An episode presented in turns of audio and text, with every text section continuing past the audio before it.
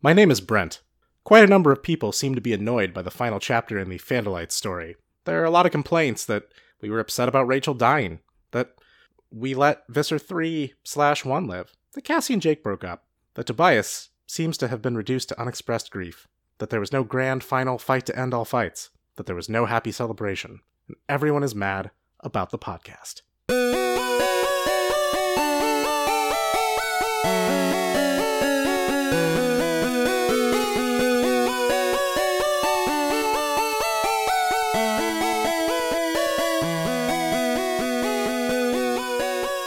Welcome to Fandolites, the weekly podcast where myself and Jenna read and discuss every book in the Animorph series. We have finished that run.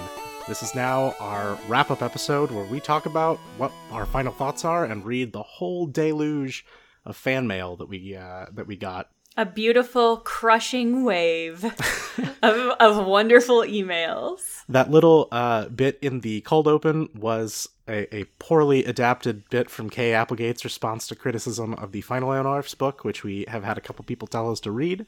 Uh, and Yeah. we just let want to let you know we have.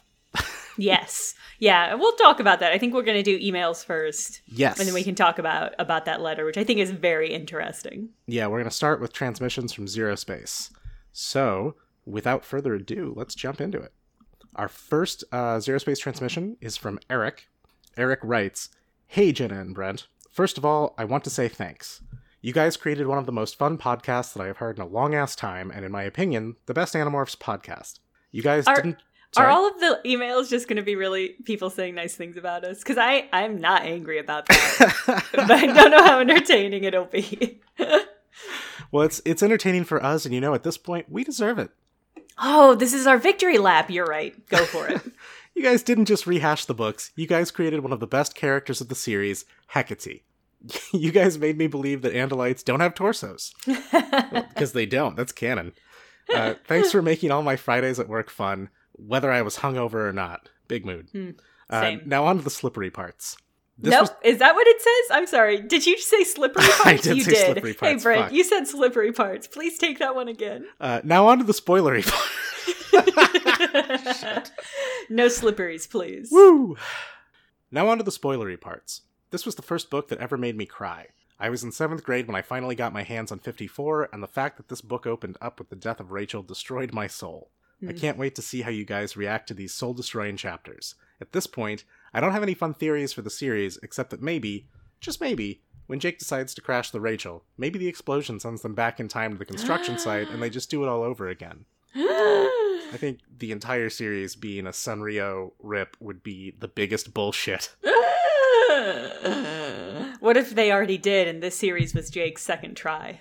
Oh my god. I just, I don't, oh. Wait, no, better. I've got a better take on that. What if it is a, a time warp and it's Cassie's second try, and that's why she's so concerned about the morality because she's seen where they where it leads. Oh. I mean, she's not on the Rachel, so the Eric's pitch doesn't work with that. But you know, magic and science and stuff. Sure, sure. The same sort of alien science that brought us uh, conjuring the spirits of the dead. Yeah. Um, there's a PS. I just thought of one more thing while writing this, and what if the one is some weird amalgamation of bits of the Ellimist and Crayak? Hmm. PSS. Uh, can't wait to see what you guys do next. Just know that you have at least one fan that looks forward to it. Oh, thank you. Thanks, Eric. Well, I, I love the idea of the one being part Ellimist and part Crayak, and now part Ax. It sort of makes sense. It is it it is the one who is many. yes, and that means at least three in this instance. Correct. Plus whatever bits of uh, Crayak were. I don't know. Do Crayak subsouls count as discrete entities? Because the droid's in the mix there too. Um, that's true. You know, I don't really know. I think it's up to them. Yeah, that's fair. That's fair.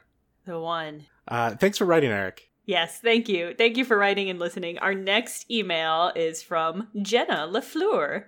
Uh, and uh, bless, thank you. You have a giant spoiler at the top of this. Not a spoiler, I'm sorry. You have a giant spoiler warning at the top of this, and I appreciate that personally very much. hey, Jenna and Brent. I'm also a Jenna. I know that. I think I follow you on Twitter because you're a Jenna. Might, might speak to just something about my personality that I don't want it to. Love your show. As of the time I'm writing this, you guys are up to book 48, The Return. So I devoured the entire Animorph book series from age 8 to age 11 ish. Maybe 8 years old was a bit too young to be introduced to this beautiful, fucked up series full of body horror and war trauma. I don't know. I don't think my parents exactly knew what the series entailed when they bought me the first one I read, number 15, The Escape. I was born during the series' original run, so by the time I started reading them, they were already out of print. Damn! That's intense. Yeah. Once I got hooked, my parents dutifully tracked down secondhand copies online and in used bookstores and gave them to me one by one as an incentive to go to speech therapy. Aw. So I guess I partially have Animorphs to thanks thanks to thank for the fact that I no longer have a lisp. That's amazing. that is some g- fucking great parenting. Kind of. I hope you've told K. Applegate that on Twitter. Yeah, yeah, that's spectacular. I think my reasons for obsessing over the series are kind of interesting in and of themselves. One huge part of it was the sheer amount of data that the very standardized and long running format of the series provided. This appealed to the fact loving gra- brain of a grade school age me so very much. I could rattle off the number, title, narrator, co- cover morph, and plenty of other ridiculous minute details of every single book in the series, and for the most part still can, although it might take me a bit longer. That's fucking impressive. Yeah, honestly. I feel like that is some expertise that would have benefited this podcast as a whole. I feel personally attacked. Because is it because of the two of us, you are the one who is more likely to be able to do that? N- no, it's because I don't think that I could even name all of the books, much less in order. yeah, And and we Yeah, just read them, no. so yeah, we did just read. way to make me look like a real piece of shit, Jenna. Yeah, man, that that is something I say a lot. Hi. But also, and this is so blindingly obvious in retrospect that I can't believe it took me nearly a decade to realize it, I was so weirdly fascinated by these shape shifting kids because I was deeply closeted trans girl. It never occurred to me at the time that maybe this was why I routinely turned to the escapism of a world where you can so easily alter the ident- entirety of your physical form. That's really weird, kind of surreal to look back on a giant series like this that I only ever knew after it was already over. Reading the final books, or frankly even thinking about the final books, feels so profoundly sad. It's like visiting Rachel's grave. I can't really describe it. Thank you two so much for all that you've done. Keep spreading the hashtag Andalite truth. Yeah. P.S. I'm totally okay with you potentially reading this on the show. Or not, whatever cools for you. Thank you. I'm glad I read that at the very end of the email. Actually, that what what you're saying about the shapeshifting uh, is really interesting to me because I was also super obsessed with that as like a preteen slash early teen girl, and part of that was also like the Sailor Moon influence because they the girls in Sailor Moon transform from being like teens to being like the exact same but they have superpowers. But there's this whole transformation sequence that i was i was just super obsessed with like that and like mystique and just the entire idea of not being confined to a specific body. Yeah so i, I really appreciate that perspective is like there the the war stuff aside which is how i read them as a kid the shape shifting is very good and cool Yes. Yeah. And I, I have noticed that we seem to have uh, on Twitter an awful lot of followers who are trans. Uh, Mm. And it had occurred to me at some point while we were reading this series that, oh, oh, yeah, okay, that's probably why. I mean, I think the the desire to change one's body is something that is widely, widely appealing. Oh, yeah, it's pretty universal. CF, Yeah. my uh, my wish for a buff Brent morph. yes. God, I forgot. I fucking forgot about Buff Brent. Val said she'd take it. Good for her. Ugh. Well, thanks for writing, Jenna. Yes, thank you. You want to take us to our next email? Yeah, our next email is from Zach. Zach writes, Hey Brent, hey Jenna, at Zach Vaudo. Vaudo? I think I'm probably mispronouncing that. It's uh, Z A K V A U D O from Twitter here. Uh, you finally made it all the way to the bitter, bitter end. First of all, I'm really glad to have discovered the podcast. Animorphs has been one of my biggest fandoms. I read them all as a kid and reread them all during job hunts five or so years ago, but I never found much of a community apart from the subreddit for the topic. Finding you two helped me revisit this series yet again, gave me an outlet for all my Animorph discussion bullshit on each of your tweets, which I've looked forward to every week. Thank you. Uh, and led me to discovering other Animorphs podcasts, engaging in the wider community at large, and even striking up conversations with KA's husband slash co-writer Michael Grant. So, thank you for reinvigorating my fandom and giving me a place to do so. Now, with everything over, I want to get your take. KA went on record saying that this was the way things had to end, given the lives the team led. Do you agree? Could it have been done differently? Did Rachel have to die for them all to win, or is this truly the way of the war? Thank you both again for helping to refuel the fire of the fandom. I've seen and helped spread so much more news and reflection and memes about this series. The memes are really Dor- the Dork Bajir's uh, wheelhouse. God, they're so fucking good at oh, memes. they're very good. Uh, about this series, thanks to podcasts like yours, I'll miss it dearly and look forward to your next projects. Thanks for writing, Zach. Yes, and also thank you for all of your Twitter comments, which are all very, very good. Yes. Uh, so Jenna, do you want to address this question now, or do you want to handle Oof. that sort of at, uh, at the very end when we when we do our wrap up? Uh, let's handle it at the very end. Although I will say, I, I this just occurred to me as, as you were reading this email, uh, especially the part "Did Rachel have to die for them all to win?" And I don't necessarily think that's the case.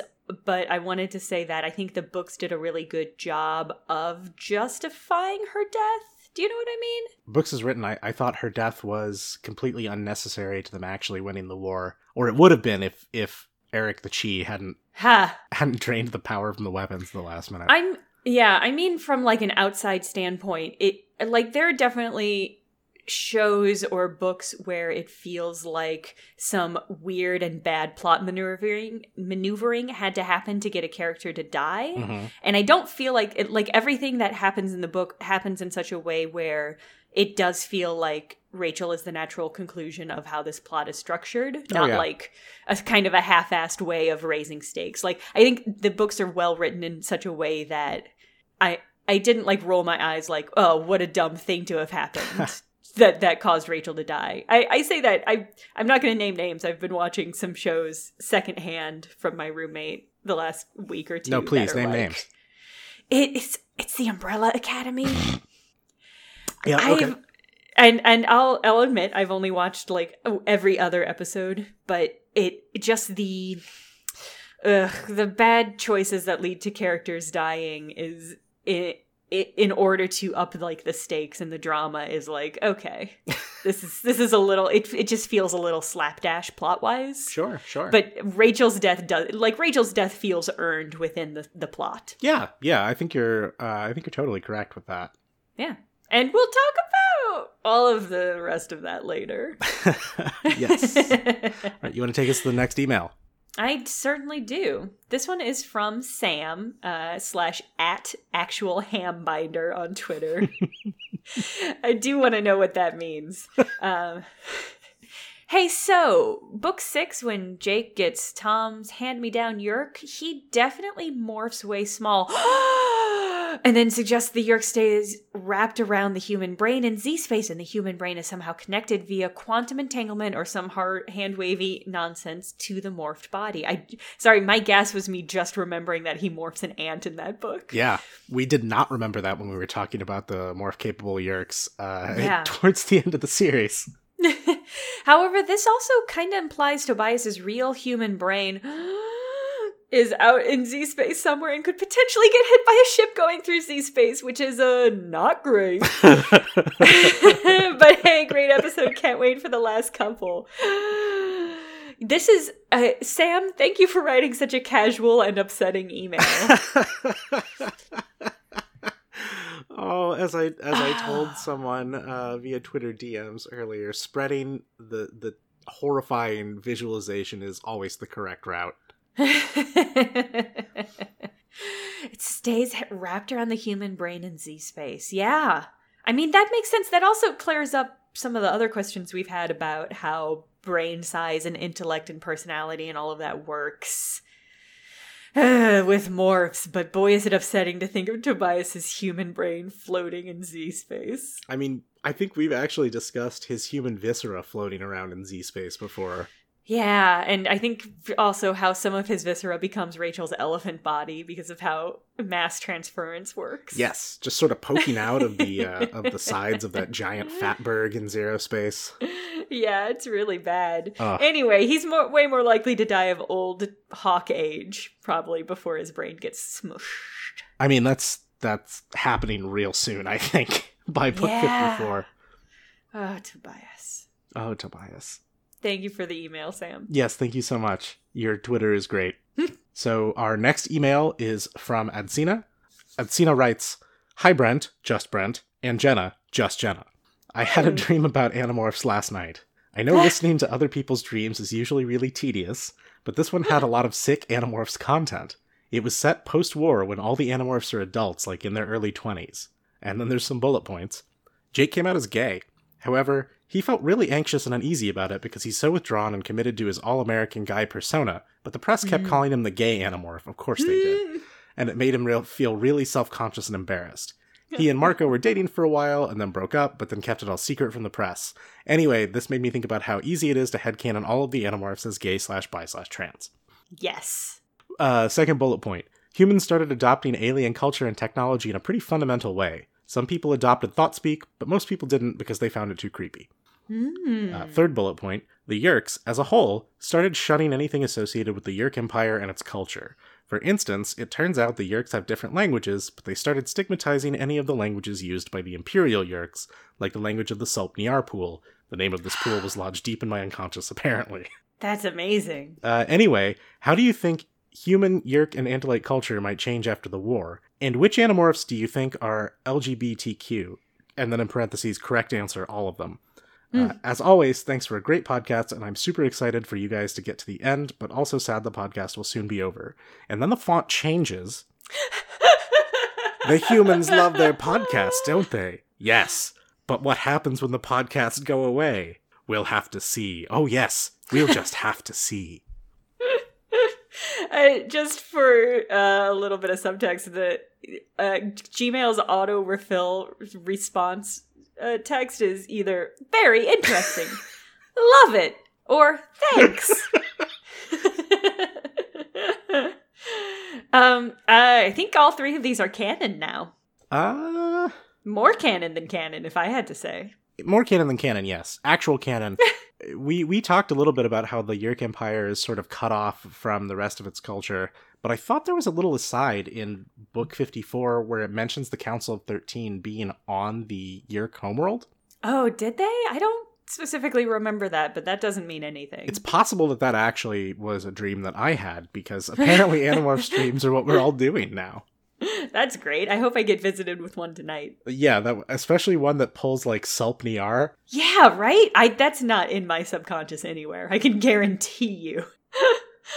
uh I really like all of these though. I especially like uh that Jake comes out as gay and that he and Marco date. it would uh it, honestly and and sort of towards the lgbtq question it, it would make sense that all of them is the correct answer because they all describe uh Ax's frolis maneuver morph as disturbingly Oh, yeah. pretty so they're all sort of attracted to uh Ax's you know uh, Andro- androgynous androgyny. yeah, yeah. androgynous boy morph and they're all a little uncomfortable about that Which is very much like the early 90s or late 90s, early 2000s feeling about uh, at least me during that time period.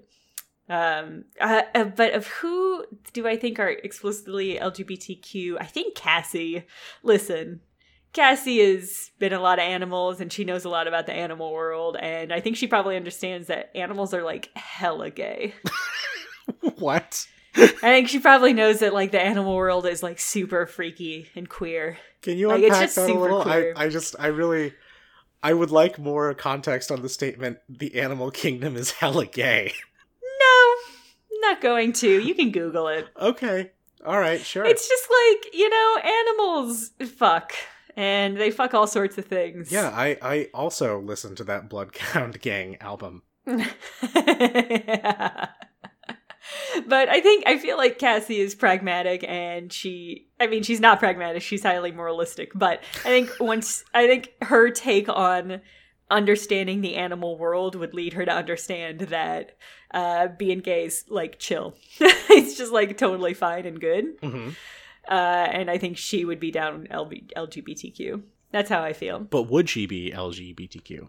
I think she'd probably identify as queer. I think she would understand that, like, again, the world's hella gay. hmm Uh, and I think she'd be down. Awesome. I want to date Cassie, is what I'm saying. oh, I see where this happens. Yes. of, okay. of of all the Animorphs, as uh, as they are at the series ends, Cassie is the one I most want to date for sure. Good save because I was going to dunk on you about expressing romantic interest in one of these teens. No, they're f- super adult now, Brent. I mean, they're much too young for me to date. Like, yeah. Uh, in at the end of this book, although I guess by now we'd be. I mean, we'd probably be about the same age. I'm bad at math. I'm not gonna strain my brain too much about it, but Cassie, to answer this question, Cassie is the one I would like to date the most. Thank you for asking, Ed Cena. I don't think that was the question, but uh, I appreciate your. TED talk. Other than that, like, I don't know. I feel like Tobias is just gonna hermit himself out and not ever. Yeah.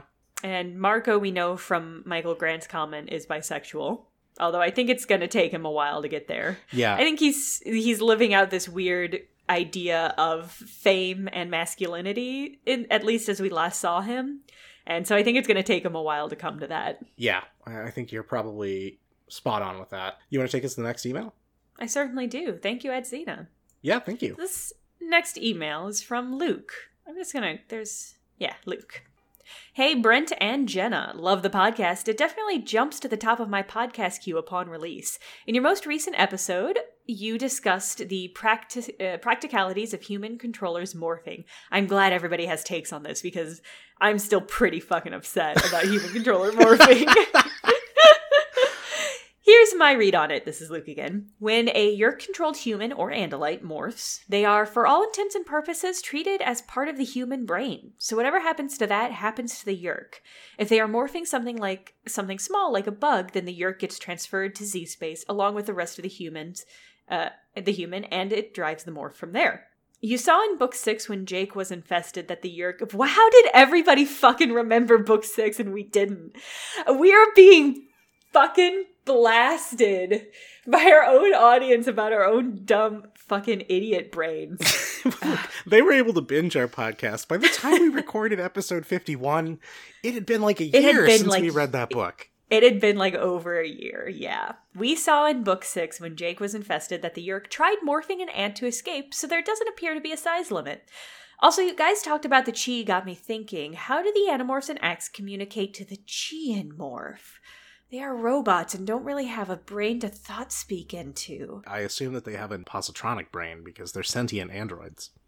Oh, I like that. So, they, I mean, they have some sort of consciousness. You think that's what the morph thought speak is tapping into? Yeah, I think they, they've got a brain. It's just uh, it's silicon instead of carbon based. Luke goes on to say, I guess that as Andalites communicate with their ships and computers via thought speak, it must be a similar thing, but any other suggestions are welcome. Nope, that's the best suggestion, Luke. You got it. Thanks again. I look forward to hearing your take on the series ending. Yeah, I think probably probably it's something science or technology that solves that for us. Honestly, my assumption is that if Kay Applegate were to answer most of these questions, she'd say, just repeat to yourself, it's just a book and I should really just relax. Oh, you think so? I think she would have some sort of sci-fi explanation. I- I'm sure that she would have a science fantasy explanation. Fine, sure, fair enough.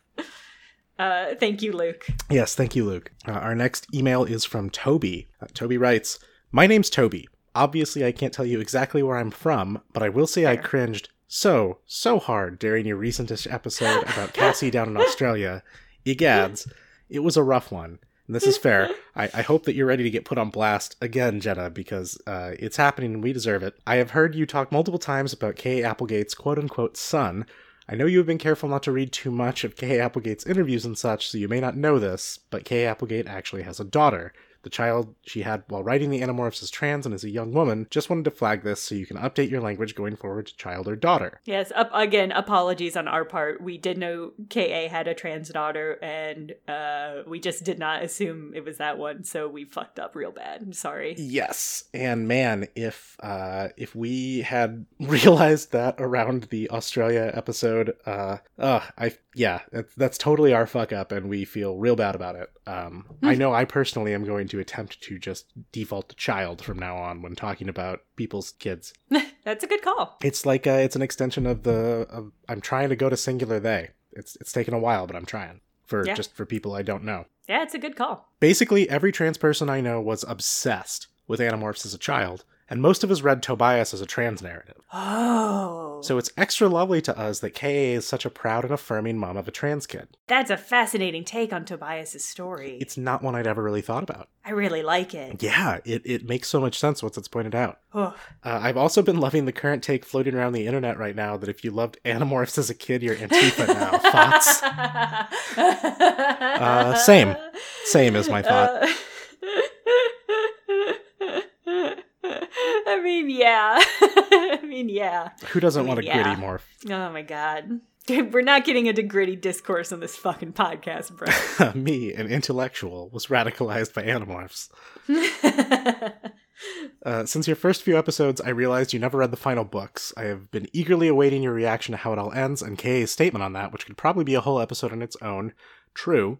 Uh, I actually thought about reading it for the cold open, but then it turned out to be very long. yeah. Although I will be heartbroken when your podcast is over. Thank you for bringing me the Andalite truth, Toby. P.S. You're welcome. Sometimes when I listen to a lot of episodes in a row, I get Jenna's voice stuck in my head, and then all of my internal reactions are narrated with her inflections for like a week, and I just thought she should know that. Thank you, Toby. Actually, let me just um, real quick. Let me read Google's suggested auto responses, which are "Thanks, I'll check it out. Thank you. Thanks for the tip." I'm looking forward to finding the email where Google suggested auto responses. Thanks, I hate it. Uh, thank you so much for writing, Toby. Jenna, yes. your voice is in someone else's head. Uh, it's good to know because my voice isn't even in my own head. Your thought speaking to Toby, like sort of. Uh, ah, I, you know, I'm I'm not languaging good. I wish I could thought speak. Ah, I don't know if we want to hear your heart's contents, Brent. Oh, it wouldn't be my heart; it would be my head. Mm, even worse. Thank you, Toby, for the very fair. good email. That's fair. No, that's that's legit. This next email comes from Jamie. Hey guys, after listening to both of you, uh, to you, sorry. Hey guys, after listening to you both talk about the confusing mechanics behind morphing human controllers, I was admittedly surprised you didn't consider what I personally had always thought. Then I realized the way I had always figured human controller morphers work is arguably one of the most horrifying roads my then nine year old brain could have possibly gone down. Perfect. Okay, so we know that morphing technology is, for lack of a better word, picky. However, it's not that picky. You assumedly can't morph loose clothing. Morphine technology, not that picky. the Have we found the, episode, title? Yes, we certainly did.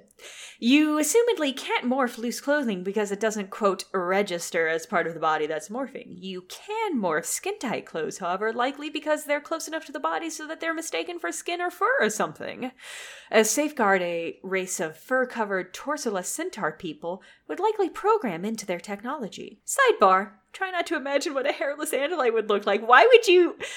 inside bar? No, don't inside bar, Brent, would you take a moment with me to imagine what a hairless Andalite would look like? Oh, I already am. They'd be all wrinkly like a sphinx cat. So adorable. Brent, have you seen. They'd need the- extra baths, uh, and but they'd snuggle up to you for warmth under the covers. Just really adorable. Have you seen the new newest trailer for the Pokemon Pikachu detective movie? Called Detective Pikachu? Uh, I've been avoiding those because they cause a visceral horror reaction in me. Yes, that's correct. They have a shot of the uh like hyper realistic Mewtwo, which is I don't know if you can picture animated Mewtwo because he's got that weird cod piece. That weird, like pink cod piece. You know his cod piece. You know it's cod piece, Brent. No, the cod I, piece. I, I think I'd mentally, uh, I think I'd mentally routed that down to just So like a Ken slope.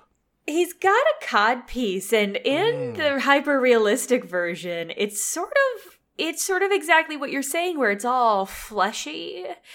And it's just like a fleshy mound. And that's what I imagine hairless Andalites look like. A lot of flesh. Are you saying that Mewtwo in the Detective Pikachu movie has an angry inch? No. Okay. it's so thick, Brent.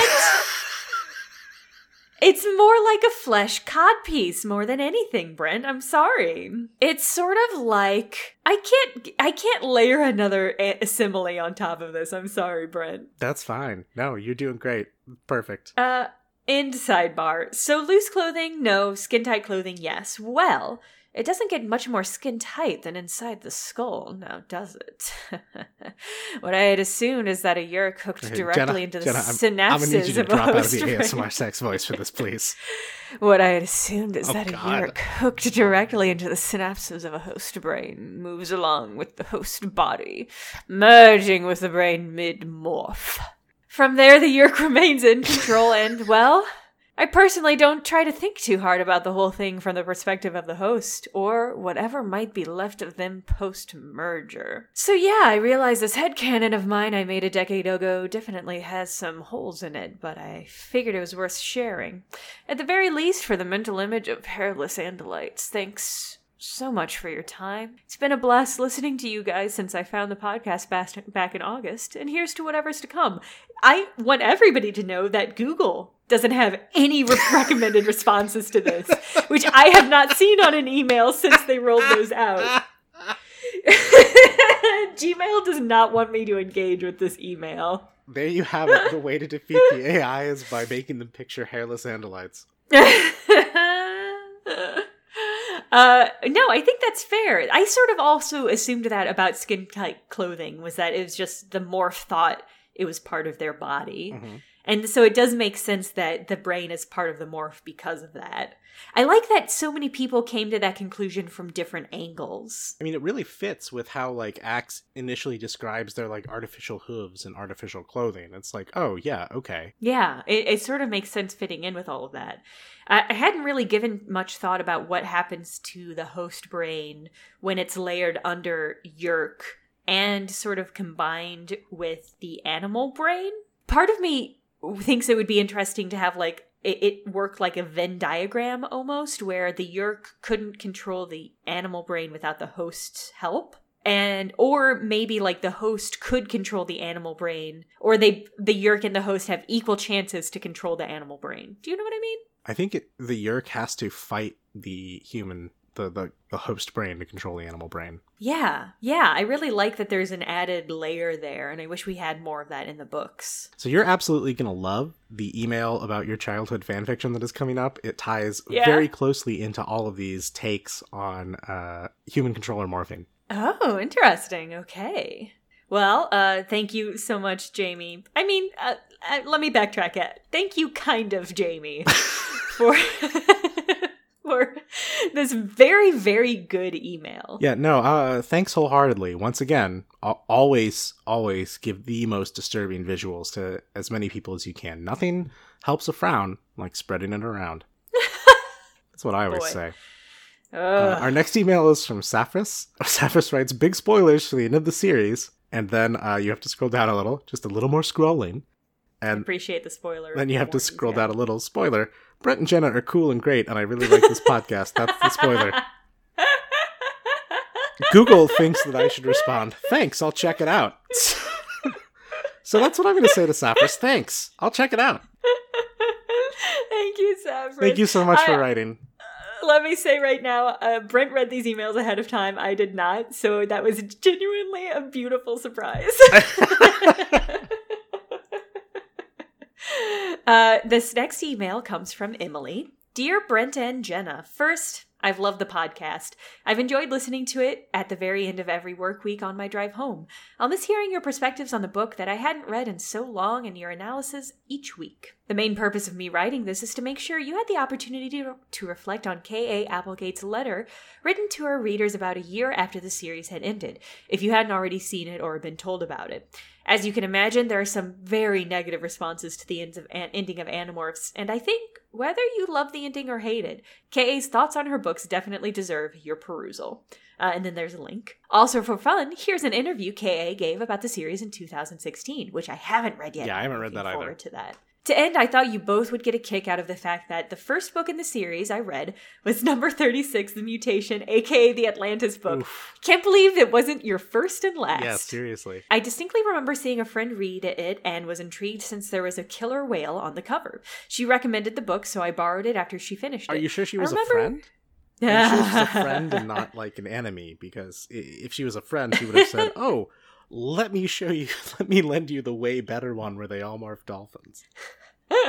Actually, the first book I read in the series was the Dolphin book. Really? And uh, yeah, I read it because my friend Adria was reading them, and she got that book because she really loved dolphins. Am I the only one who started with book one because they bought it at the book fair and then subscribed to every single update through the Scholastic weekly or monthly uh, uh, order sheet? You might be one of the few, Brent. Mm. Emily continues. I remember being very confused, but had a great interest in understanding all these creatures and characters in their world, which, sadly to me at the time, never included Atlantis again. I'm glad you. I'm glad you liked the book. Yeah. I like. I'm glad. I'm glad, divorced of all context uh, of the series, you enjoyed it. I also remember being impatient with reading these books in order, as my only supply of them was a public library, when many other kids were also very hyped about reading Oh them. no. if I wanted to read the books in order, I had to be very patient, which I usually wasn't at that age. I ended up reading book 54 very early on. Oh no. I believe it was maybe the 10th book of the No! series I read after 1, 2, 3, 4, 48, 32, and some others I don't remember specifically, and essentially the spoiled the Lost? series What's for happening? myself. Powerball numbers. That's amazing. Oh my goodness. However, this didn't dampen my interest in the series at all. Looking back, I feel like I treated the characters similarly to how I treated Anne Frank when I read her diary. Oh.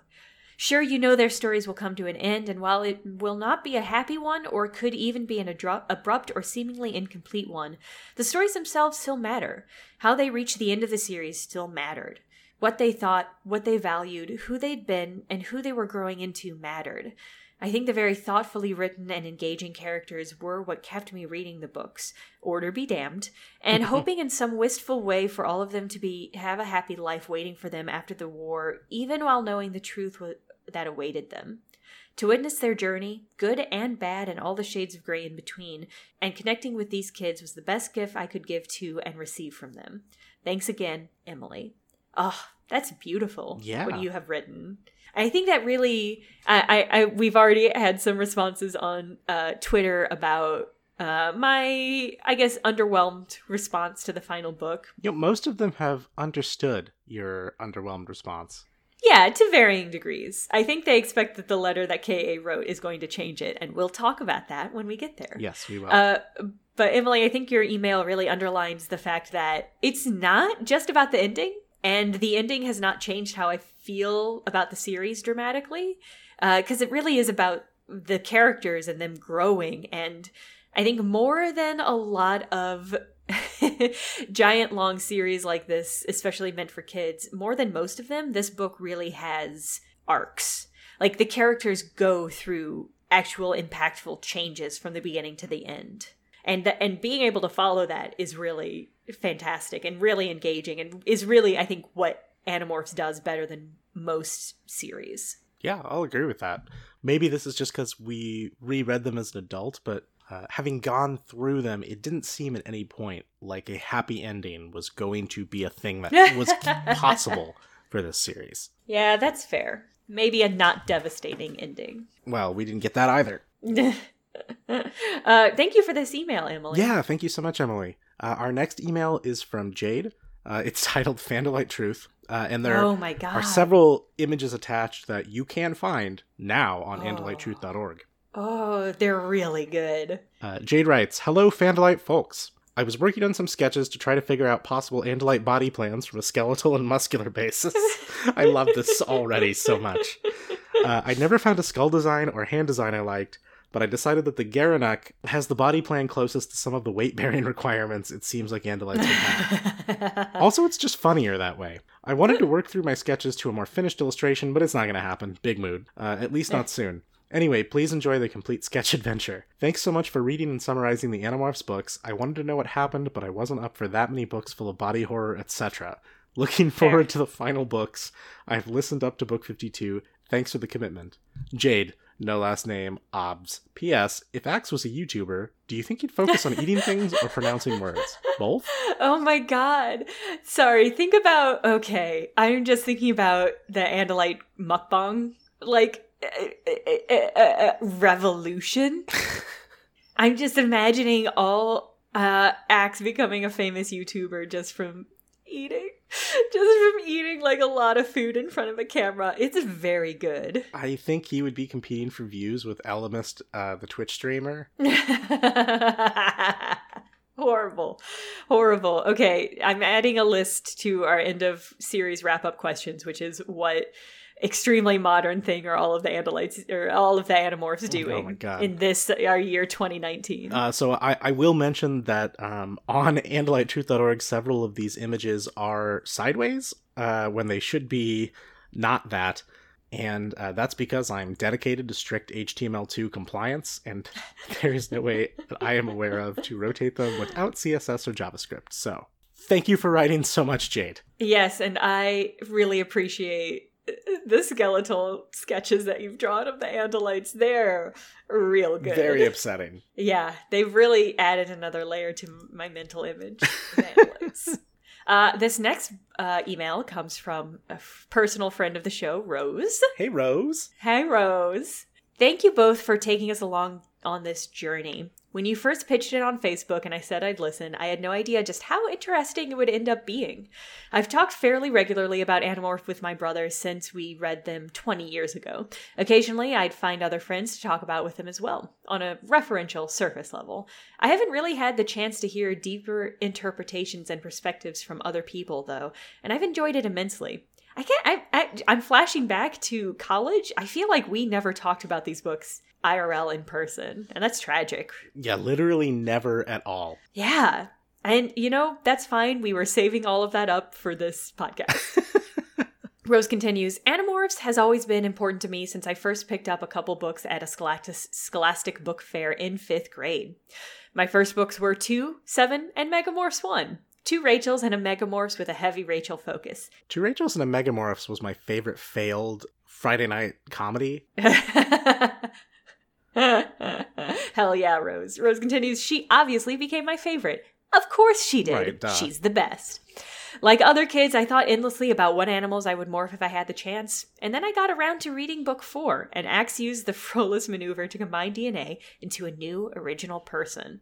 Of course, I'd been thinking about morphing cats and birds and other normal things, but I also could not stop thinking about morphing certain classmates, morphing into a girl. And with the Frolis maneuver, I wouldn't even have to worry about the ethical problems of being someone's clone. I secretly fantasized about endlessly about which girls in my life I would combine and what I might look like, what that would feel like. Growing up in southern Illinois at the time, transgender wasn't something even a pretty smart kid would ever hear about. I would later learn from my friends that wanting to morph a girl was weird, so I never brought it up again. And much, much later on the internet, I'd hear stories from other trans folks that had the same exact experience I did. In my case, these childhood fantasies evolved into teen years full of tabletop role playing to express myself as a strong woman. And many years after that, I would come to understand what that all meant about myself and start living my best life. Animorphs is awesome for so many reasons. I'm so glad it instilled in me a hatred of war and war apologist, as was KAA's goal. But on a more personal note, I'm forever grateful to the series for being the first catalyst on a lifelong lifelong journey to morph into myself. Love you guys. Your number one fan, Rose. This is uh, fascinating. I had no idea that this was such a like monumental book for like the trans community. Yeah, I, I did not either. But it, it makes a lot of sense. It it does in a certain yeah, it, as as a way of sort of creating or uh, allowing space for fantasies of change that can become reality, and that's awesome. Yeah. And also, f- fuck war. Yes, also fuck war. Uh, Rose, thank you for the email and for all the listens and for being just like cool. Yeah, and for Anime Club. That it was I mean, you're great, Rose. Did you were you in anime club together in college? Yes. I never went to anime club. You didn't miss much. Ugh. Ugh. anyway, thanks, Rose. I'm really happy that you're living your best life. Hell yeah. Uh, the next email is from Mama Despic. Mama Despic writes Hey guys, Mama Despic here of the Animorphs are posting in the live journal theory, which is canon. Hell yeah. Yes. I know you guys have talked about wrapping up with a few episodes at the end of the series and maybe, hopefully, some eps tied with the TV series. Once that's done, any chance you're considering moving to another KA franchise? I'm a big fan of the Remnant series. I there's we get this recommended several times. Just FYI going forward. Uh, and I Good think to know. if you haven't read them, you'd get a kick out of those books. With three words, I describe them as trippy, wild, and, of course, it's KA, dark. There's something like hmm. 12 books that are similar in length to the Animorphs books, and since the series is so short, everything sticks to the main story, no ghost written filler. Hell yeah. I've read the full series a few times, at least once in my adult life, and reading along with you guys would be the perfect excuse to dive in again. Animorphs was without a doubt a formative part of my childhood, but I might actually like Remnants a little better. Whoa, blasphemy. Ha! Perfidy. Get out of get out of here. Get out of the podcast. uh, but if you or the fates have something else lined up in the future, I won't hate. Oh, all right. Well, I, I rescind my instructions to, to get out. Uh, this Animorph back. journey we've gone on has been wonderful, and nothing can change that. Thanks for bringing this into the world. Thanks for writing, Mama Uh, Despic. Thank you, Mama. Thank you, Mama. Um, Ugh. yeah, so I know we we we keep batting around the idea of the TV series, but it's going to be a while if it happens. Do we? Yeah. I feel like maybe it's you feel stronger about that than I do. okay. I, I would like to someday do the TV series, uh, but I also definitely would like to rest. Like, Yeah. rest. Like, for a while. Yeah. It's not that there's a heavy lift with these episodes, but it is like a weekly commitment. I literally have not read any books other than Animorphs since we started this, like, over a year Ugh. ago, and I am dying, Jenna. Water, tend to your garden, Brent. Water your brain flowers. I I think my brain might be growing flowers. Um, I haven't read Remnants. We actually way way early on, I brought up the possibility of going on to Everworld after we were done with. Yeah, oh, fuck. God. because I I did get uh the first book of that and well I got maybe I got the second or third book of that I don't know I read one and enjoyed it and then never bought any more so Huh. but the soundtrack is top notch Yeah, I think I read one or two of them and was so angry that KA was ghostwriting the books and that the Animorph books and that they weren't as good anymore that I refused to read Everworld because I was spiteful. That's what I remember of Everworld. That and again, this the soundtrack box. that seems extremely on brand for you Yep. This next email comes from Max. Hi, I haven't listened to the past few episodes yet, but I've been meaning to send an in, in an email for a while now. This podcast has been amazing to listen to. I think I've been listening since like episode five.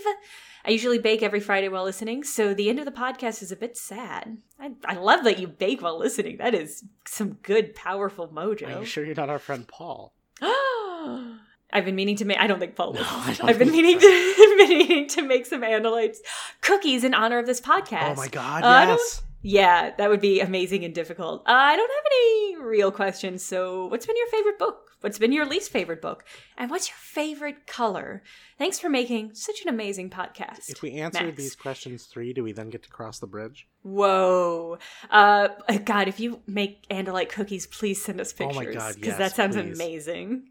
We'll, we'll put Uh, them on andalitetruth.org if they don't have torsos Yeah, if they are uh, accurate canon representations of what Andalites look like, we'll put them on Andalite Truth. uh, favorite book, least favorite book, favorite color.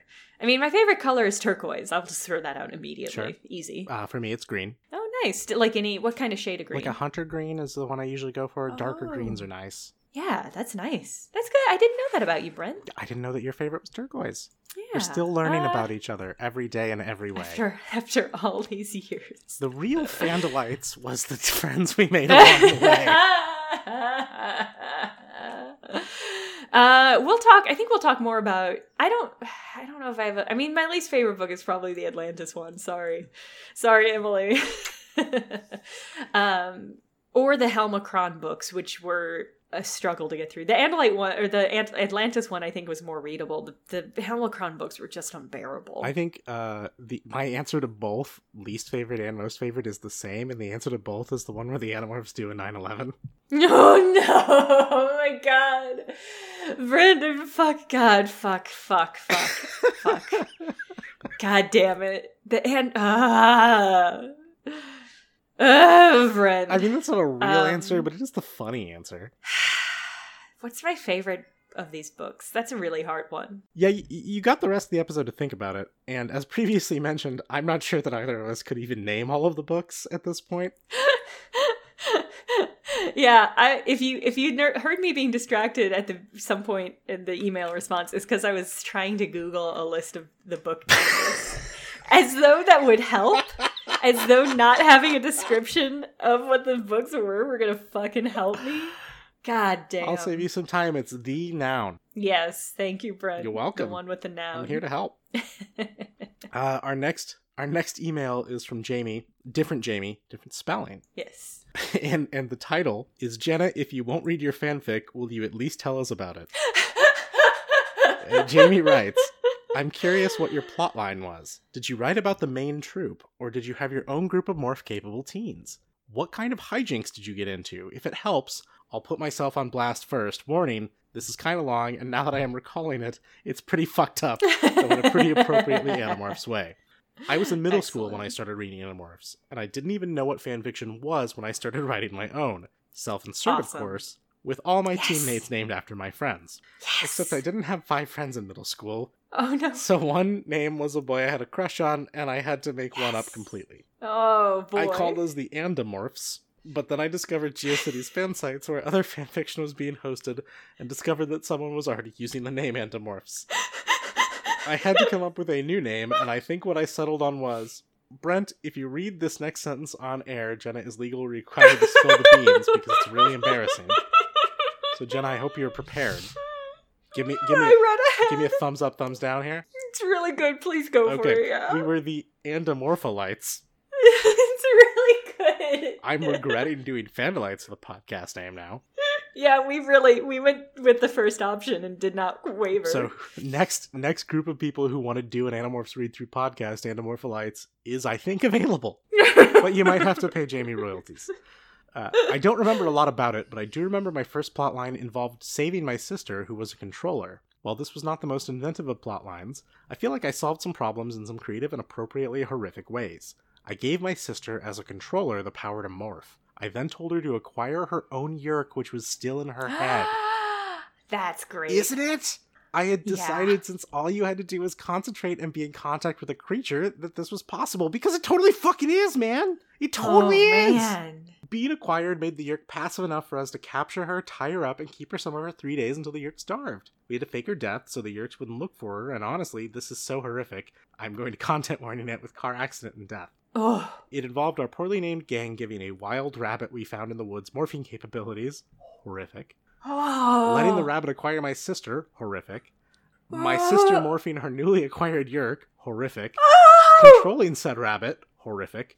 Make the rabbit morph herself. What the fuck? Release the rabbit and then chase it into traffic. I'm pretty sure my mom Oh. has this fanfiction in a box somewhere, and I'm scared that it might still exist in the world. Oh my god, a hard copy. That's fucking fantastic. Oh my god. Ah. I'm sending this before I even listen to your episode for the last book, but thanks for all the laughs, and I hope to continue to hear more from you too in a podcast form. There's 32 Goosebumps that have gotten a reprint, if that sounds more palatable than the whole series, or maybe Remnants or Everworld. Catch you on the flip side, Jamie. That is such a fucking good plot. I can't believe I'm so it never came angry. man. That's so good. Jake didn't have to fucking destroy the blade ship. He could have just broadcast to Tom, "Yo, acquire your yeerk." Oh my god. Um, that's so fucking good. That's so much fucking better. My fanfic did not have what you would consider a plot. uh, that, that's a lot. I'm trying. I'm trying so hard to remember. Here's the things that I remember from this is that uh, obviously it was a self-insertion fanfic 100% Sure, to 100% definitely for sure for sure for sure for sure that um i remember that my character had eyes that changed colors because that that was just something you did in fanfic during that time period. Sure, absolutely. I remember my character had a crush on Marco, uh, which is baffling to me as an adult.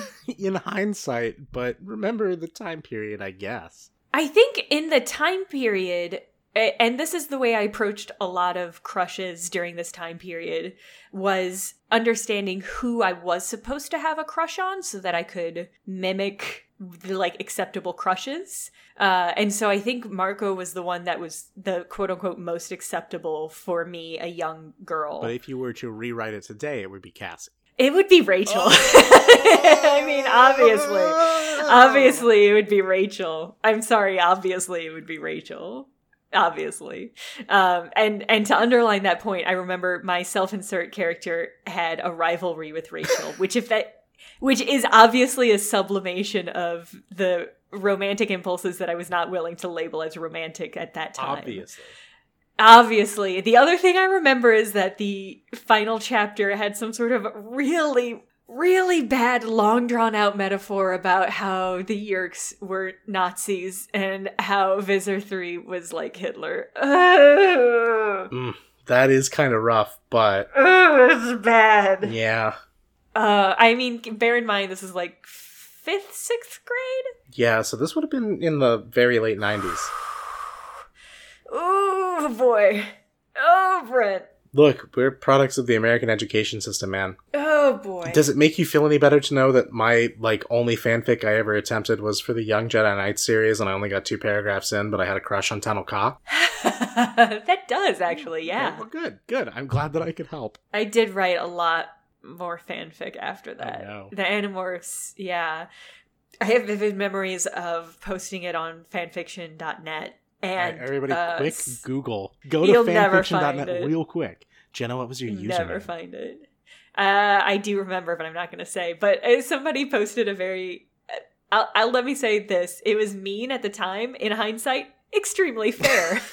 comment on the fanfic uh commenting on the very bad grammar because i was in like sixth grade so the grammar was bad it was a badly written thing uh and then my friend emily who read all of who was super deep in the animorphs uh uh, a fandom like I was replied, This is the, the Emily that wrote in earlier? "No, no, different Emily." God, I wonder if this Emily reads this. I hope this Emily doesn't listen to this podcast, is what I'll say. But then I secretly hope she does. Anyway, she re- left a reply on it, and it got into this weird fanfiction.net comment back and forth aggro war. God, the internet. Fanfiction.net comment war would also be a pretty good episode title. Ah, yeah, that's a really good one. Um, Jamie, thank you so much for sharing your so much better fanfic story with us. I mean, honestly, that is a mind blowing revelation that had never occurred to me, so kudos on you for coming Yeah. up with it. That's so fucking clever. Ugh. God. Oh hey, the next the next email is from friend of the show Val. A friend of the show and occasional guest host Val. Wife of the show, Val. yes, wife of the show, wife of the show Val. And she says being a hawk is hard. And then she links Oh no! She links a story from uh, a newspaper call. Uh, it says red-tailed hawk set free after serious head injury. It was an emotional reunion for a red tailed hawk and an officer who helped rescue him. The raptor was released back into the wild Wednesday, and it was all captured on camera and only on KOMO. And then I have to fill out a survey to read the rest of this. Hold on. Thanks, Thanks Google. Uh, The hawk rattled the animal carrier, hesitated just a second, then took off. Thank Fish and you. Wildlife Officer Patrick Murray and Washington State Patrol Trooper Gavin Schuster found the hawk dazed and stunned in late January along Highway 16 north of Gig Harbor. Dazed and Stunned was my favorite Tobias McConaughey movie. A motorist first noticed the hawk, found the trooper not far down the road, and told him about the bird looking injured and in need of help. Officer Murray checked on the hawk's progress since he rescued the animal and took it to a shelter that day. Uh, and then there's like a whole bunch more of the article, but the bird's yeah, you can look it up. You can look it up based on that. That's great. It is hard to be a hawk. Uh, our next email is from Sam. Once again, yep. Yeah, this is our second Sam email. Yeah. Uh, Sam writes, "Hey Brent and Jenna, maybe this is too uh, heavy of a question, but no, no, no, Book no, 54 no. came out in May 2001, Oh no. making Animorphs one of the last pieces of serialized young adult and or sci-fi media to conclude before 9/11. Yep. How different do you think the series would have been had it been written in a post 9/11 world, not like plot-wise, although most of the airport stuff and also the conclusion of number 37 would probably be rewritten. But theme-wise, do you think it would have changed much? Thanks to the great stories, it's been a blast listening. Sam. This is a great question. It is, and a little heavy. It is a little heavy. This is so good. I really want to chew on it. You can if you want. I have like an off the cuff, off the dome Yeah. uh, response. yeah, let's so- hear it. K.A. Applegate wrote uh, her her letter to the fans a year uh, after the last book came out. I understand, Hmm. uh, and so that would have been post 9-11. yeah, that's a good point. K.A. Applegate, as far as I know, still maintains a war is bad uh, stance, and uh, that that's very much in that letter. So I don't know that the themes would have necessarily changed all that much. Um, the portrayal of the guerrilla war might have changed a little, Hmm. given that we immediately invaded a country in the Middle East and engaged with guerrilla forces. Yeah, I, I think probably some of the language would have changed because uh the phrase Andalite bandits is very much a phrase that you would have pre 9 11, but not post 9 11. Yeah, Because post 9 11, they'd be the Andalite terrorists. 100% Absolutely. guarantee. Um, so I think there'd probably be some language stuff like that that would have changed. I think I think you make a great point that that letter did come out post 9/11. So it probably reflects both KA's attitude towards the series as a whole and also probably towards our culture as a whole at that moment. Because actually, that context makes the whole tone of that letter make a lot more sense to me. I think probably the series would have be largely unchained. I think it might be a little more dark. Yeah? if that's at all possible. Yeah, I think it might. Well, maybe not more dark, but more explicit. Oh, yeah. Okay, I can see that. Yeah. because there would have been Kay Applegate would have been able to pull from the headlines um, more recently a lot Mm. of actual guerrilla tactics and the results of those. There would probably be more scenes of torture to underline how bad torture is and how you shouldn't torture your prisoners of war. Maybe some metaphor about drone warfare, but that might have been way later. In the Forever War has been going on so long that I've kind of it's kind of blurred all together. So Yeah. uh, so I think it, I think it beats. I, I the other thing I think that would be different is I think Ka would have written more of the books. I don't think she would have let them be ghostwritten. I think she would have been more attached to keeping the series in line with her message. Maybe. it's possible she might have been more aggressive about editing the ghostwritten manuscripts post facto, but as I understand it, because I read an AMA with her, even if I haven't read her uh, anniversary letter, the whole reason they went with ghostwriters was because of the the, the schedule, Mm. which is also the reason why we went with ghost podcasters for several of our episodes. Yeah, absolutely. Bet you couldn't tell the difference. yeah, you can't you, you can't tell because they were releasing a book a month, and that wasn't even the only series they were writing. And also, she was pregnant with their first child uh, partway through. yeah, that's fair. So I- I guess maybe she would have already had a kid at that point. So maybe she would have written more of them. But um, if the whole timeline had shifted forward, I, I don't know that she would have not had ghostwriters, but she might have more aggressively policed the message in the ghostwritten books. We might not Yeah. have gotten the um, Ivan Yetniaj uh, book about how great the Navy is. yeah, I'm curious if Scholastic even would have wanted to continue the series if it had bridged 9/11 rather than Oh. ending before 9/11. I'm curious what that would have done. That is a great point. Scholastic Yeah. may have been a little hinky about uh, publishing a series where the, the protagonists are guerrilla warriors against an invading force. Yeah, yeah, yeah, yeah, yeah, yeah. Uh, hey, great fucking question, Sam. Very heavy. Yeah. Uh, this next email comes from Mesmiraculously Mirthful. I think the Plato quote, only the dead have seen the end of war, is very much an overarching theme of the whole series, encapsulating everything from the conflict between the Ellimist and Crayak to the confrontation with the One. It is echoed in Alloran's words to Loren about her father during the Andalite Chronicles. Even those who returned from war may never really come home. It also serves as a capstone to Rachel's character arc, it would be just as at home on the bulletin board she kept in her room as the Sun Tzu quotes. I'd forgotten about that. Thank you for reminding me. Yeah, I've never forgotten about that. But book four, Rachel's life, has already become qu- quotations full of paranoia and battle. I think even then, K.A. was setting Rachel up to be the one that fell. That even if Rachel hadn't died, she was destined to become one of those soldiers that ne- never really comes home. I think that's a great, beautiful point. I, I think you're right. I think Rachel, oh, I think K.A. always knew that Rachel was the one who wasn't going to survive. Uh, and we'll get a little bit more into this after we talk about the letter, but I think the choice to kill Rachel is also the choice to not explore the fullness of this arc that you're that you're suggesting that I agree with, which is that some people never really come home from war, and I think Rachel would have been one of them. And I think seeing her struggle with that would have been much more poignant and engaging than some of the other stories. Um, no, I, th- I think you're right. Rachel very much, and I think this email's spot on even surviving, she wouldn't have really survived. Yeah, I mean, because the it, Cat, what Cassie said, I think in one of the megamorphs, has always stuck with me about Rachel that she was waiting, like she was just waiting for something in that alternate reality where she didn't go to war. And I think I think it's probably true after the war, after she found herself in the war. I don't think she'd be able to de-escalate. You think she would have been like the Punisher? I mean, when you put it like that, I want that. I want that. I want her to entrap dudes who are going to try and kidnap her when she's 12 years old off the street and then murder them. Yeah. Fuck, I'd forgotten about that. Yeah. Brent. Oh, God. Yeah. Yeah. That was like the fourth book in this series. Jesus.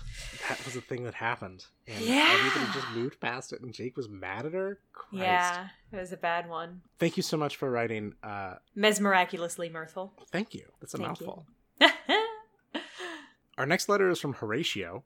Horatio writes Hi, Brent and Jenna. I hope the attached Andalite drawing finds you well. I'm no artist, but the site is hilarious, and I love the podcast. And don't kid yourself, you're more of an artist than I am. This is, yeah, I love this. I love the scythe tail. It's very good. I love the hashtag. uh, I- am not caught up in the podcast, but if you guys are still posting these, could you credit to Horatio Octagon? I don't want to post my name, so that one is much more interesting. Smiley emoji. Uh, have a great weekend. Thanks. Thanks, Horatio. Thank you, Horatio Octagon. In case anybody's interested uh, in it, I am planning to keep the Gmail app signed into the Fandalites email account on my phone once we're done. so if you have Andalite Truth drawings to send, I will see them and eventually post them on And- Fandalite Truth, AndaliteTruth.org. It is never too late to to blast us with your beautiful Andalite truths yeah, that that whole thing literally cost me entire cents a month, so I will keep it up until the heat death of the universe. Spectacular. Thank you, Horatio. Yes, thank you so much for writing. Um, Jenna, we got one final email literally while we were recording this. Are you interested in reading it? Uh, yeah. Is it this one from Carrie? Yes. Okay. Um, so the first one is the the opening of this email is a fucking spectacular, uh, beautiful, friendly Andalite by Carrie, uh, which will also be on Andalite Truth. Uh, and then farther down, I've been discussing this with a friend who's a bigger Animorphs dork than me, even, and rereads them a lot. She's pointed out several texts where they have flat human like faces, are taller than humans, etc. Basically, KA changed her mind. The tail is described as like a cow or bullwhip, but with a sharp blade at the end. How can the head be triangle and mistaken for a horse, but then flat and humanoid? Short but then large. No torso, then centaur like. Hmm. Enjoying your show about halfway through and really appreciate your graphics and fun theories. Well, they're mostly not our graphics, so thank you to everybody who's contributed to AndaliteTruth.org. I mean, this is a great point, is that the, the Andalite descriptions have been here and there. They've been up and down. They've been a real mix. Truly, Andalites are a study in contrast. Remember that one time Ax jumped backwards over a fence? Oh, that was incredible. That's canon. Andalites can all do that. That's a really looks good. like they jumped forwards over the fence and someone took a video of it and played it in reverse. That's what it looks like. Yeah, it's very good. How svelte. What a spelt thing to do. no, it's true. The descriptions of Andalites are all over the place, and I think a lot of the popular, and I use popular in air quotes, uh, hmm. conception of, of Andalites among the fan community uh, entirely is contributable to the book covers, and I guess yeah. maybe the Visser head on a stick from the TV show. yes. I'm looking at the cover of the Andalite Chronicles right now, and Elfangor is pretty buff. He's got pretty well defined pecs. Okay, how how are his arm muscles? How are his biceps? Pretty fucking bulky. Okay, He looks so- pretty ripped. So you can't you can't you can't put me on blast that hard for always describing Andalite arms as uh, big beefy arms.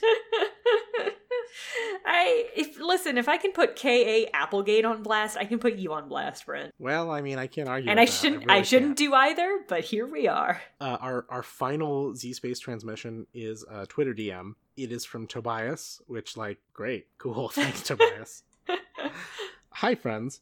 I keep thinking about the fact that when a person morphs, any bugs or other tagalongs on them morph as well, except when the bug is another animorph, and by any sort of internal logic, they should be absorbing the other animorph into their body like a Hmm. morph suit and may or may not show back up afterwards.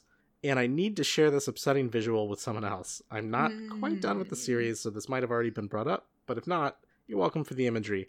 And thank you for inspiring the imagery, I guess. But definitely thank you for the time and effort you put in creating this wonderful podcast. Ooh. Yeah, that's something to think about that I wish I weren't thinking about. Remember that time they all drank Rachel's blood because they were all fleas on her as a cat?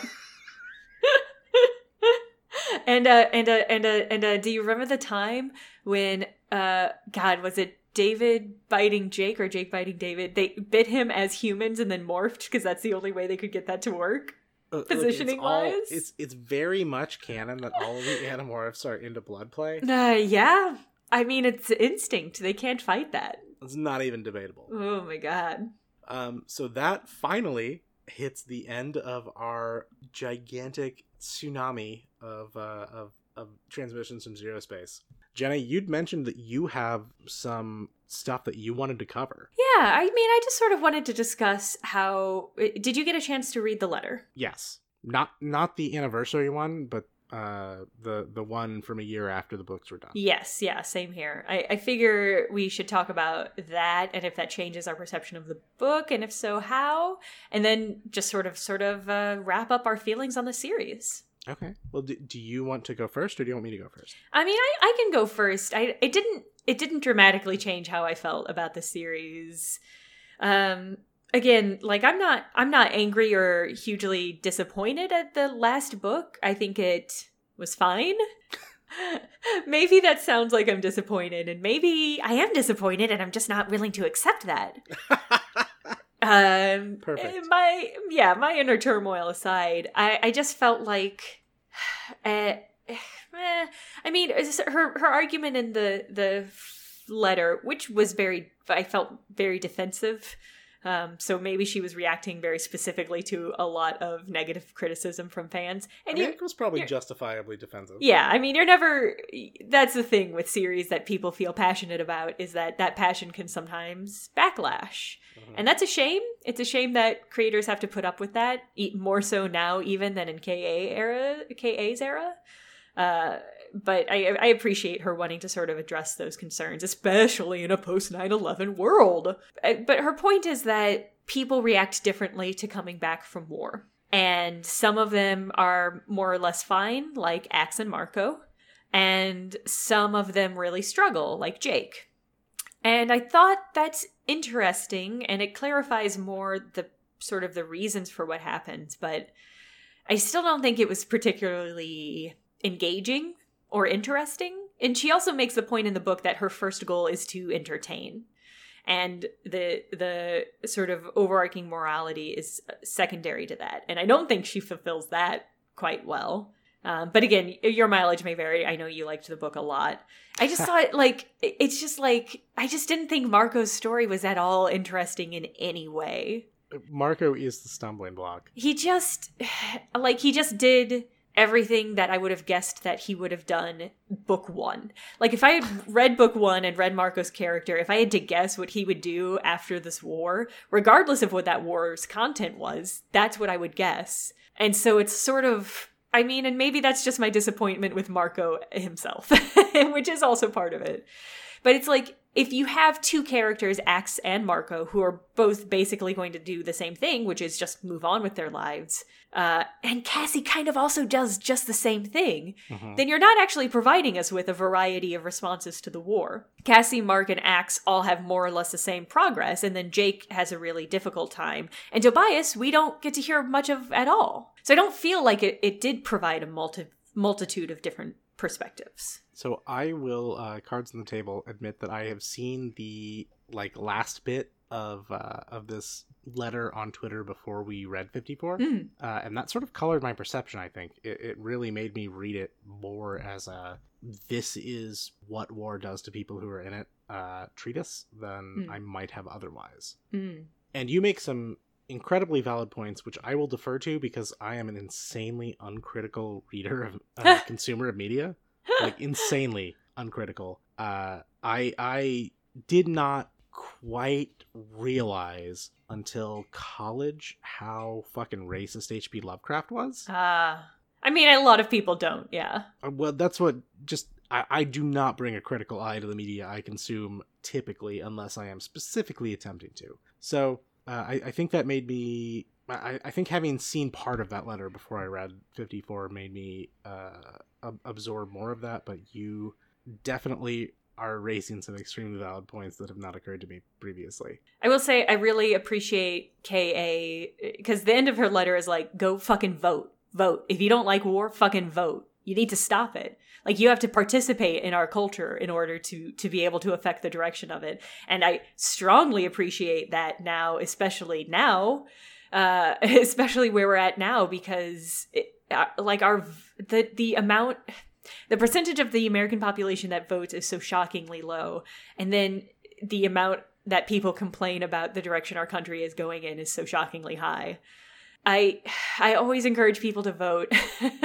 I vote. Well, it's not like we systemically have designed the system of American democracy to be as inimicable uh, and, and onerous as possible to people who might want to change it voting. I agree. Yeah, I mean, voter suppression is a huge issue, uh, and the only way to change it is to vote people in. And those of us who can vote easily, like myself and like you and like all other people, like consider it's like the um, herd immunity of voting is that if you have the ability to vote without uh, like absolutely destroying like your life because you have to skip work or something like that, like you have a responsibility to vote to take care of people who can't. And I think that's a great point. I almost wish that were a, a more prominent theme in the book series, but they are teens, so I appreciate how that can't be a part of it. Man, herd immunity is like a rough chuckle of a complication given that Washington state is currently experiencing a measles outbreak. Yeah, yeah, yeah.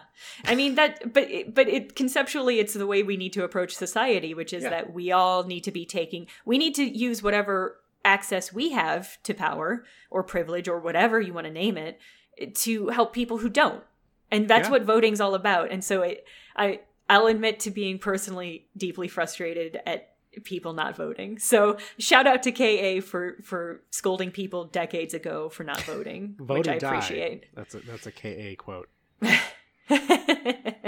Voting aside, Yeah, uh voting aside, I don't know. I I the way I interpreted K's letter is sort of like, well, they don't get closure, so you don't get closure, which is kind of what I kept saying during our episode 54. yeah, yeah, that's that was accurate. Yeah, I'm Uh, glad that you were repping KA's POV. Yeah, that's that's kind of what I was doing. It's like, oh yeah, okay, well they're fucking broken, so this does you don't get a good ending, which I appreciate from a meta perspective, but I understand that it is probably real bad from a meta perspective uh, in terms of just writing quality. It's not something you want to go for. I mean, I I mean, it does get her point across that uh, sometimes you don't get endings.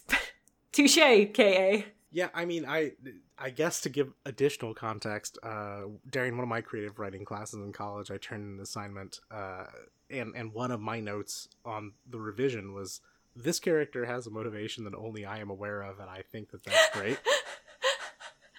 you cannot infer it from any of the rest of the text. You'll probably infer a different thing, but it, it's not that. So uh, that's fine. That's good. I like that. Uh, so I'm perverse, I guess, is what I'm saying. I'm a prevert in terms of in terms of literature. that I did know about you. I'm I'm a literary prevert. Yeah. Uh, uh, let, let's talk about the series as a whole, Brent. Yeah. How do you feel about having read every single Animorph book? I kind of wish that I had read them as they came out instead of falling off after a certain point. Yeah? You regret not sticking with it? A little bit, yeah. So tell me more about why that is. I honestly, there's not much more to say. Just like I wish that I'd gotten the closure because I spent a lot of time since then thinking about like Animorphs and how the Animorphs ended, just sort of idly, Hmm. uh, and and how their war ended. And I I never knew until we actually read this book. Um, and I, I mean, I teared up a little reading it uh, Hmm. in, in a couple places, and that's there's there's not a lot more to say. Honestly, I I wish that I had read it earlier and just had been able to digest that whole thing. I mean, we wouldn't have done this podcast. Yeah, that's true. Mix sort of a mixed bag there. Yeah, that's that's fair. That's fair. I feel I don't I don't regret not continuing with the series as a kid just because eh, I I think I moved on from Animorphs to things that were more difficult reading. hmm Uh, I'm flashing back. I I read Midnight in the Garden of Good and Evil not long after giving up on Animorphs, and I and I switched to like um oh who's that gentleman who wrote the Martian Chronicles? Ray Bradbury. I moved on to Ray Bradbury and like other like harder sci-fi. So I think it was probably good for me that I, I continued on with my reading. Um, but I feel very good about having read all of these books. I feel like this was a, a notable undertaking, and we've done it, Brent. Hmm We did it. We reread all of these books. I'm not certain. When we first started doing this podcast, I was not certain we would keep doing the podcast. Well, that was the whole point of the podcast in my mind was to trick myself into continuing to do them because people expected another episode. I really like that. That was the only way I could finish. I already tried to start a reread earlier in my life and fallen off. Oh, I didn't know that. Yeah, I, I had I had a bunch of the series, and I had tried. God, I think think like freshman year of college, I tried to start, and I just uh I just kept leaving it for things that I needed to read for class or things that I was more interested in in reading because they were more challenging. right. Uh, and this was the only way that I could finally finish the series. Well, we did it. We did it. We really did it. I sometimes I regret that our we had two other original podcasters. The first episode we recorded was with four people. It was episode Um, zero, the lost episode. Yeah, and we had two other podcast hosts, and part of me regrets that they did not join us on this journey. Uh, but I also feel like if scheduling four people, scheduling two people was difficult enough. Scheduling four people would have been fucking impossible, and we definitely would have fallen off. Mm, Especially since we ended up across three time zones instead of two. Yes, god damn. This is wow. I've gone on a real life journey since we've started this podcast. I'm just thinking about. Yeah, you used to live driving distance from me, and now you are a, a, a very long plane trip, and we only visit you when we are going uh, to the other coast. Yeah. Yeah. I've recorded this podcast in four different apartments. For, at, at least four? Maybe? Yeah, four. Four different apartments. God damn. Four different apartments and a house if you're if you count Megamorphs one, which you recorded in my place during Salmon Days. I mean, if we count the extra episodes, also that Airbnb we recorded in. Yes. Okay. So so five different apartments and a house. Yes. Ugh. Exhausting. That's why I'm ready for rest, man. I am ready to rest and be done. Yeah. Are there any like what I, I just want to sit down and and since we're already doing that talk about the things or the images or the moments or the scenes that having read all of these books still stick with you because i'll start with mine like the number one most evocative image now when i think of animorphs is rachel crouching down next to rat david in that storm pipe Fuck. that's like that is the Fuck. Animorphs image in my brain now and always will be. Are there any other scenes that we haven't already mentioned that uh, remain like really evocative or or memorable in your mind? Well, I mean, I will forever, always, uh, as, as before, have the shower scene with the ant uh, attached to to somebody's back burned into my brain. It's a great one. Yeah. It's, oof, it's rough. Um, in terms of like the series as a whole, I'm not sure I could pick out like one scene that really sums it up, but I think uh, much more than before we did this reread, the relationship between Cassie and Aftran stands out to me as Mm. emblematic of the message of the series. Yeah, that's a great one. The whole ending of that book is really uh, a really important thematically, but also just a, a visually memorable scene. Yeah. Uh, what about that time Jake was a rhinoceros and got shot in the brain and then morphed the bullet out? that was a good one. I mean, yeah, yeah. What what about that time? I'm just talking about scenes that are memorable. that was a thing, yeah. And then he went and burned that dude's house down, yeah. which is uh, which sort of nobody ever brought up again. Which I mean, that that was sort of a really really uh, hard foreshadowing for the war criminal that Jake would eventually become. Yeah, I guess Joba Finestre probably died once his cannibalistic yeerk supply dried up. Thank you for uh, recalling the correct pronunciation. Yeah, oh yeah, oh yeah, oh yeah. You know, I've got these books in my heart now. I've memorized every part of them. No, in my head, uh, Joe Bob Finestre, uh, he's still around. He's just he's it, the hunting is harder now. Okay. I mean, okay. He's gonna come for Visser three. Sorry, Visser one. Oh. Eventually, because eventually Visser one will be the only Yeerk left.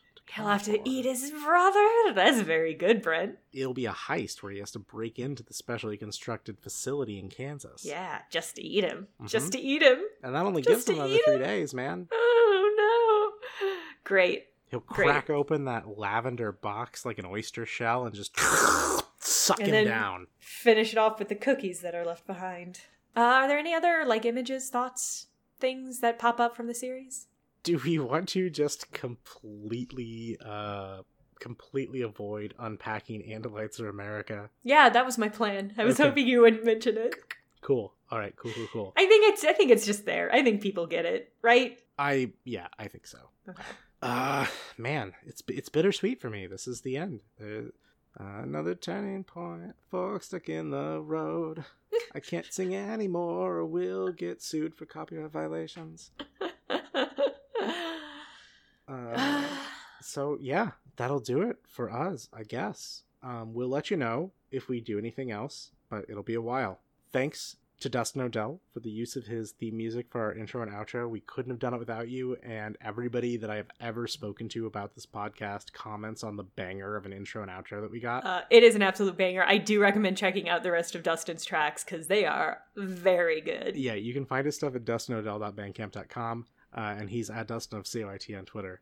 Uh, if you want to follow either of us individually, my Twitter is at Hello It's Brent, and Jenna's Twitter is At the Jenna. I recommend following Brent because he posts pictures of his very good and cute corgis a lot. and that's content you won't find anywhere else on the internet. except my Instagram and my Facebook. I mostly post pictures of beats and my own face. So enjoy that, Twitter. At the Jenna. Beats? Yeah, I've been posting a lot of pictures of beets because I love beets so much. I love beets, Brent. Brent, they're a beautiful vegetable. Although I had cabbage today, I might pivot to cabbage. You've got a very Russian Twitter. yeah, it's it's winter out, Brent. What can I say?